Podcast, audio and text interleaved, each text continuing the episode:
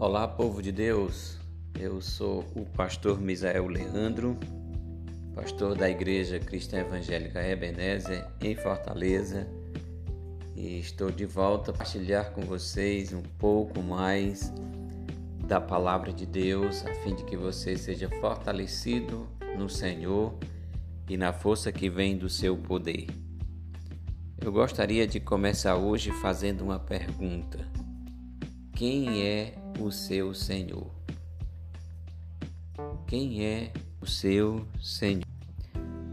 No livro de Gálatas, o apóstolo Paulo escreve no capítulo 6 e no versículo 14, dizendo o seguinte: Mas longe esteja de mim gloriar-me, senão na cruz de nosso Senhor Jesus Cristo, pelo qual o mundo está crucificado para mim e eu para o mundo.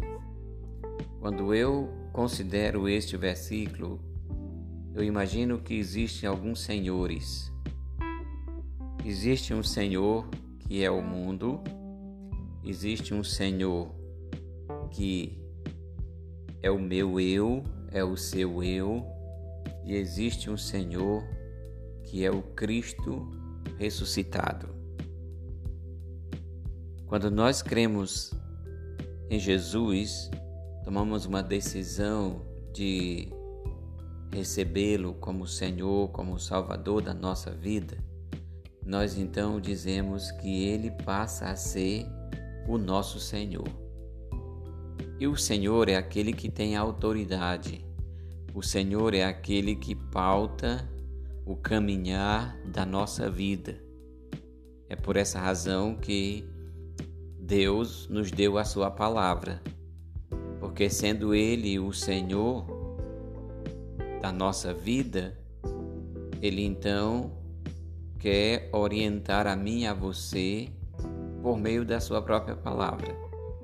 Desta maneira, então, quando nós dizemos que Jesus Cristo é o nosso Senhor, nós estamos nos submetendo a Ele como autoridade para a nossa vida e nós estamos declarando que nós iremos viver em obediência à Sua palavra. No entanto, quando nós cremos em Cristo, nós ainda ficamos nesse mundo. Uh, ainda há uma luta, se você volta para o capítulo 5 de, de Gálatas, Paulo vai falar da luta ali entre a carne e o espírito, ele vai falar dos frutos do espírito e das obras da carne. E isso é algo que nós estamos tendo, ou é algo contra o que nós estamos tendo que lutar em nossa caminhada. Paulo diz que nós estamos crucificados com, com Cristo, nós temos agora uma vida que não é mais nós quem vivemos, mas é Cristo quem vive em nós, mas ainda temos de lidar com o eu, o eu que estava lá no trono da nossa vida, tentando reassumir isso o tempo todo.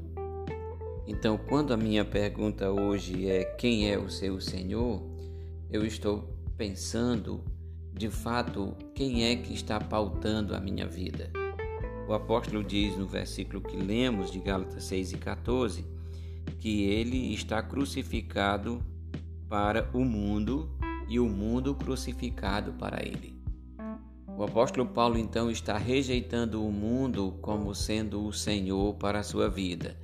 Ele faz isso ah, em virtude dos Gálatas, eles estarem seguindo algumas orientações dos judaizantes que os fazia pensar na necessidade de ampliar a salvação, a graça de Deus por meio de práticas da lei e nesse contexto do capítulo 14 ele está pensando ah, na circuncisão que os judaizantes queriam obrigar os gálatas a, a praticarem no sentido de ah, ampliarem ou completarem a sua salvação. E aí Paulo diz: não, isso é, é algo que não é necessário e, na verdade, o que vocês precisam é entender que isso é apenas um desejo dos, juda judaizantes se gloriarem na vossa própria carne. Por isso é que ele começa dizendo: Mais longe de mim esteja gloriar-me. Eu quero me gloriar apenas em um lugar, na cruz de nosso Senhor Jesus Cristo. Por, por ele ou através dele, eu estou crucificado para o mundo. O mundo não é mais o Senhor da minha vida. Eu fui crucificado para esse mundo, para os reclames desse mundo. E sabe, irmãos, a implicação de crucificação aqui é eu estou morto para esse mundo. Ele não mais é senhor da minha vida. Então, a proposta de Deus para mim, para você, diz respeito à nossa relação pessoal com Ele, a nossa vida cristã, ela é de fato uma sintonia muito fina para alinharmos a nossa visão com a visão do que Deus é, do que Deus representa e do que Deus quer para mim e para você. O que Deus quer então para mim é que eu esteja não mais vivendo, Cristo vivendo em mim, Cristo vivendo em você como filho dele e agora você também estando morto para esse mundo, onde o mundo não mais influencia a sua vida. E aí por isso que eu comecei perguntando quem é o seu Senhor, porque muitas vezes nós dizemos que o Jesus Cristo é o nosso Senhor, mas nós esquecemos de pautar a nossa vida por aquilo que ele nos ensina.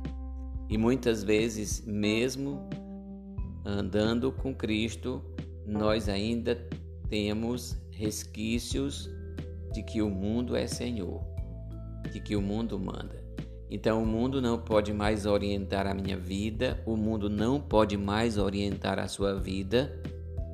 As opiniões desse mundo, elas não podem influenciar a minha vida. As opiniões dos seres humanos ímpios que não têm um compromisso com a santidade, que não têm um compromisso com Deus, elas jamais podem orientar a mim, a você. Jamais podemos tomar como base qualquer uma delas. Aquilo que deve influenciar a nossa vida é a opinião de Deus, é o que Deus quer para mim.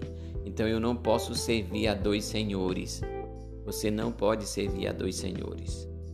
Precisamos definir quem é o Senhor da nossa vida e, a despeito do que nos acontece, nós precisamos estar apegados a Cristo como Senhor, vivendo nossa vida direcionada, pautada por aquilo que ele nos diz na sua palavra.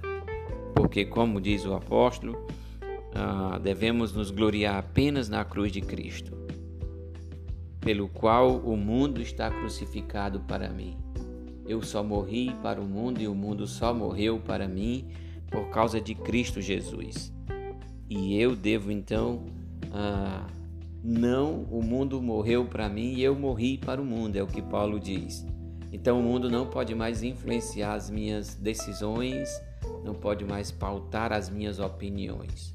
O que deve influenciar a minha decisão é o Cristo que vive em mim, é o Cristo que vive em você. Estamos posicionados em Cristo. Caminhamos agora para ser como Ele é, pela experiência da nossa vida, no nosso relacionamento pessoal com Ele. Portanto, que Cristo se torne cada vez mais o seu Senhor, que a sua vida ela seja de fato orientada pelo que o Cristo que morreu e ressuscitou lhe ensina através da sua palavra. Viva hoje embaixo da orientação dele, servindo e amando a ele de todo o seu coração, de todo o seu entendimento e de toda a sua alma.